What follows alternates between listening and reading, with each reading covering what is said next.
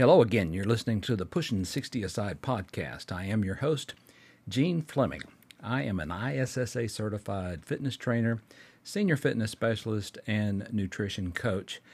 Uh, that and about a dollar fifty will get you a cup of coffee. You know, uh, been training people now for going on about five or six years, and uh, kind of started late in life. But uh, I chose to specialize in senior fitness because um, of issues that were concerning me because I was approaching age 60 at the time. So that's a little bit of a backstory. If this is your first time to listen, thank you for listening. I'm going to a slightly different format in which um, I've shortened the podcast to do what I call a shortcast of uh, a topic, a single topic that I think may help you as you ferret your way through uh, your approach to senior living. Now, you know, there's not one set standard that applies to everybody of both sexes at every age because when we talk about the senior population, uh, we can safely say that's everybody from 60 to as old as you can live, you know. And recently we've seen some outstanding accomplishments by people over a 100 even in 100 yard dashes. So, you know, don't limit your thinking with the presumptions that um, that that you're going to not outlive people in your genetic bloodline because the possibility is there because you have access to health care. Um, maybe you have more awareness of things that senior people encounter as they age. It's more than just, you know, needing glasses or hearing aids or maybe using an assistive device like a cane or a walker or having to deal with arthritis. You know, the topics go way beyond just those things that we're all acutely aware of. The thing that concerns me most as I approach my truly senior years, and that's how I like to think about anything that I get as a bonus beyond age 70 is the ability to function, um, you know, right here in my house, getting in and out of my car, going grocery shopping, taking vacations, playing a little golf, doing a little fishing, uh, going to the gym, uh, going to church or other social activities uh, that interest me, uh, spending time with my extended family. And, you know, so that doesn't make me anything special. That makes me a person about like you because those are the kinds of things that we think about, we dream about, we plan for, and we hope to be able to do in our senior years. Well, uh, here lately, uh, as my wife and I are working through, um, you know, how we want to set things up um, both legally and uh, as a as a help to each other.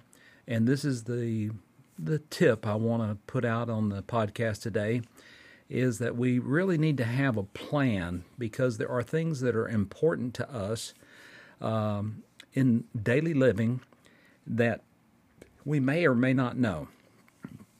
I grew up in a household where my father worked, he brought home the check, he gave the check to my mother. She put the check in the bank.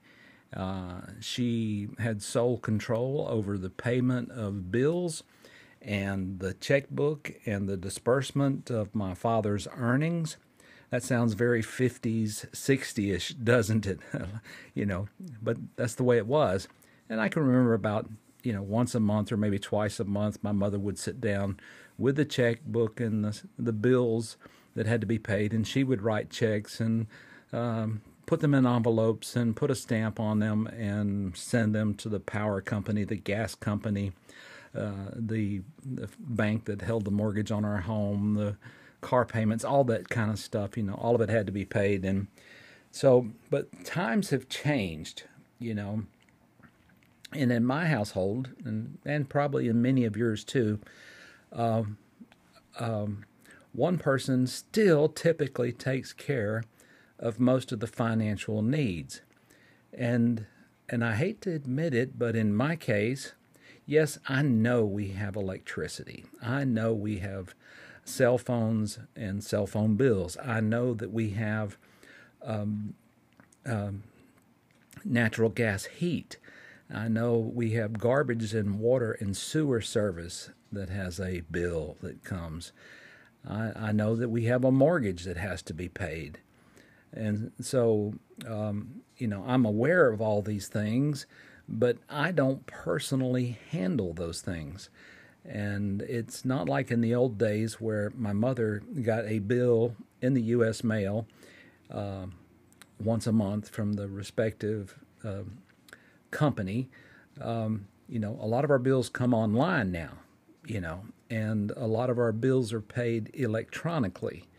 In other words, my wife is not licking envelopes and stamps and uh, and putting in the mail to pay our bills these days. It's all done electronically.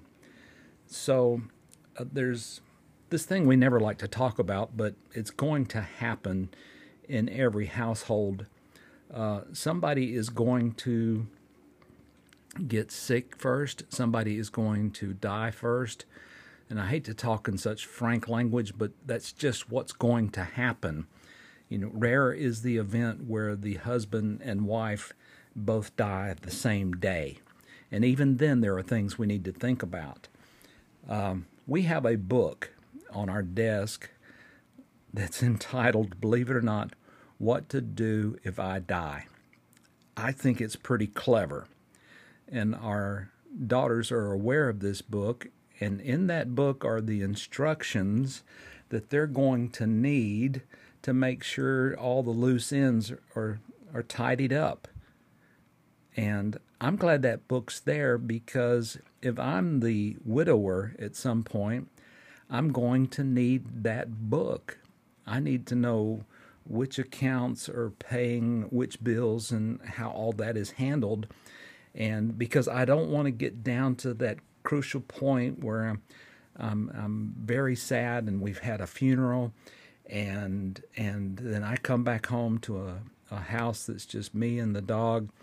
And um, and then in the next month those bills are still going to come. And if they go to her email account and uh, and she's got all that set up with bank drafts that are automatic or uh, credit card payments that are automatic all that stuff i'm going to have to handle that within the month of her passing now that's graphic and it, it, it's it's one of those things we don't want to think about and we don't like to think about but I need to have uh, a plan in place, not just for me, but for her if she becomes a widow.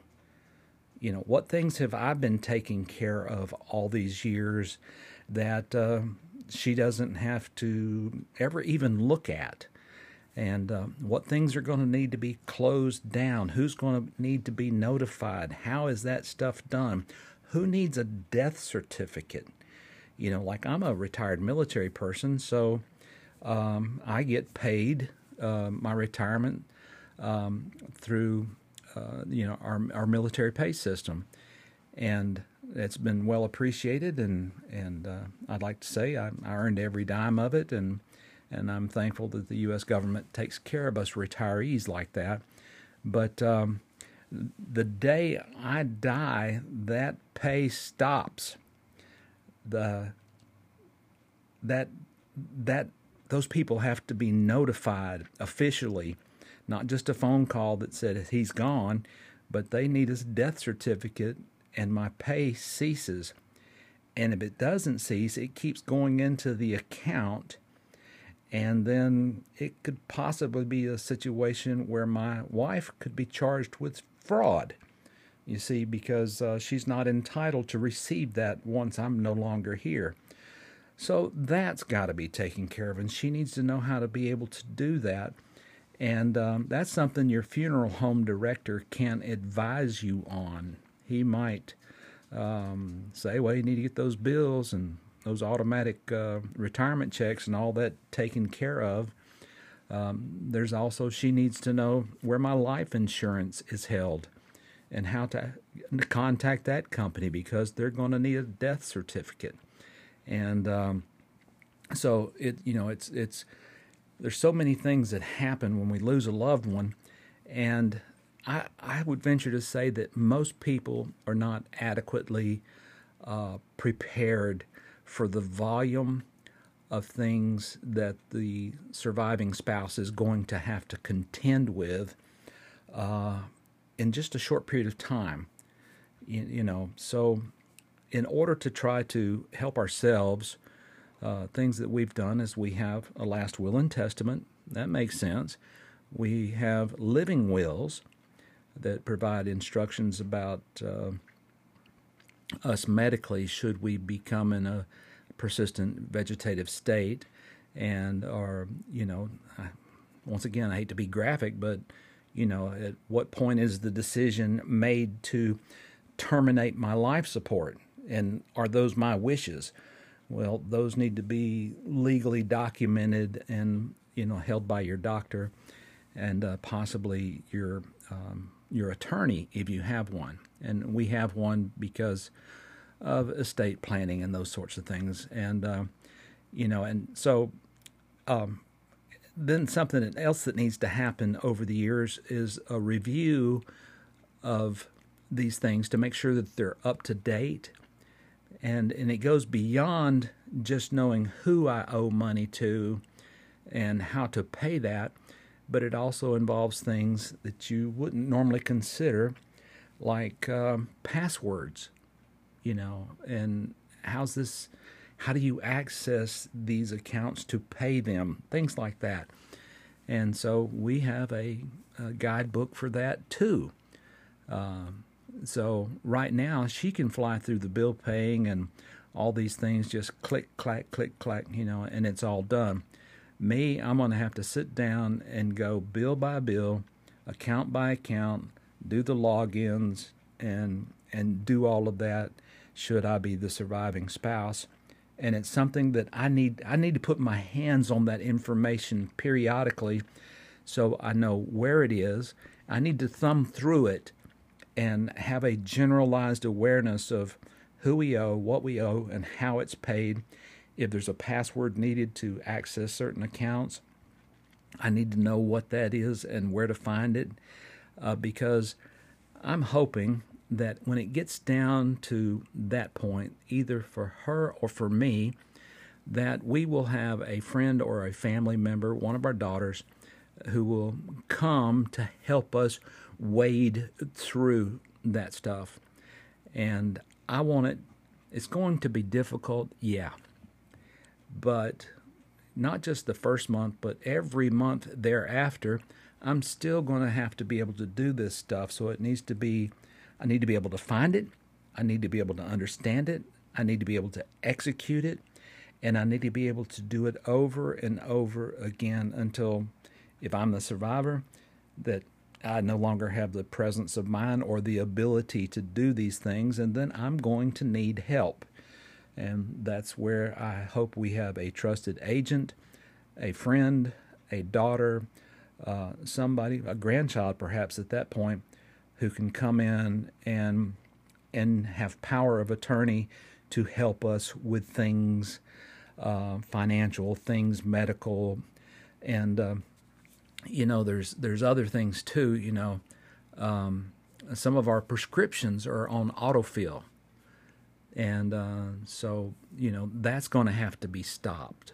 You know, it's just things like that. There's subscriptions that she has that I don't have, like to Audible or other internet services that I don't even use that'll need to be stopped. There may be certain services through uh, our a television provider, uh, our streaming service that uh, that were exclusive to her that'll need to be stopped. Otherwise, those automatic payments are just going to keep going out month after month, year after year.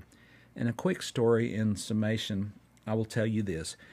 About 15 years ago, and perhaps you saw this, I'm sure you did if you were online at all, the, the company called Classmates.com uh, began to, you know, become popular.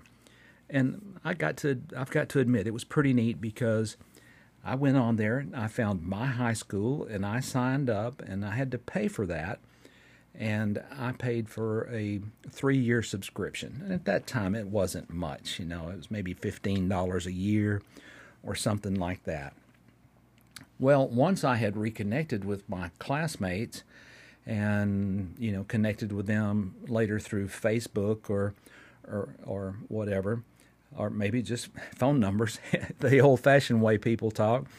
Um, um, I no longer used classmates, classmates.com. It just kind of faded from my memory and I quit using it. And then one day, about 10 years later, my wife asked me, um, "Who does this uh, 150 or 100 dollar payment a year go to?" And I said, "I'm I'm not sure." And we had to dig and, and realize that I was still sending money every year to classmates.com to have an account with them that I did not use. And I'm going to tell you, we could have used that $100 for something. Uh, another round of golf, uh, some new shoes. Uh, but uh, the process of canceling that account and stopping those payments was very complicated. And it wasn't just one phone call, hey, I don't use y'all anymore, uh, sign me off. You know, it was it was more complicated than that. And um, and it took a couple of days of working through the system. So in summation, this podcast today, this shortcast, is about uh, preparations for whatever may come. You know, sometimes we have an idea that one of us is sick, and uh, and that it's a terminal illness, and maybe um, beforehand, in short order, we have the ability to get ready for uh, the responsibilities that we as a widow or widower are going to have to assume. And sometimes death comes suddenly, and that makes it particularly hard um, because then you go into it blind. So, my encouragement to you today is uh, talk with your spouse, talk with your loved ones, whoever you anticipate being a support person to you, uh, should you have a death in your family, and have a plan then make sure that you review it from time to time to make sure that you can take care of yourself as you work your way forward in life. That's all for today. Thank you for listening. If you like the podcast, share it. These opinions uh, are, you know, not solely mine, but they are my opinions. I never offer medical advice because I'm not a doctor. I'm just a fitness trainer. I work with a lot of senior people, and I know that a lot of them have struggled when they took on that unfortunate title of widow or widower. I hope you have a truly good week.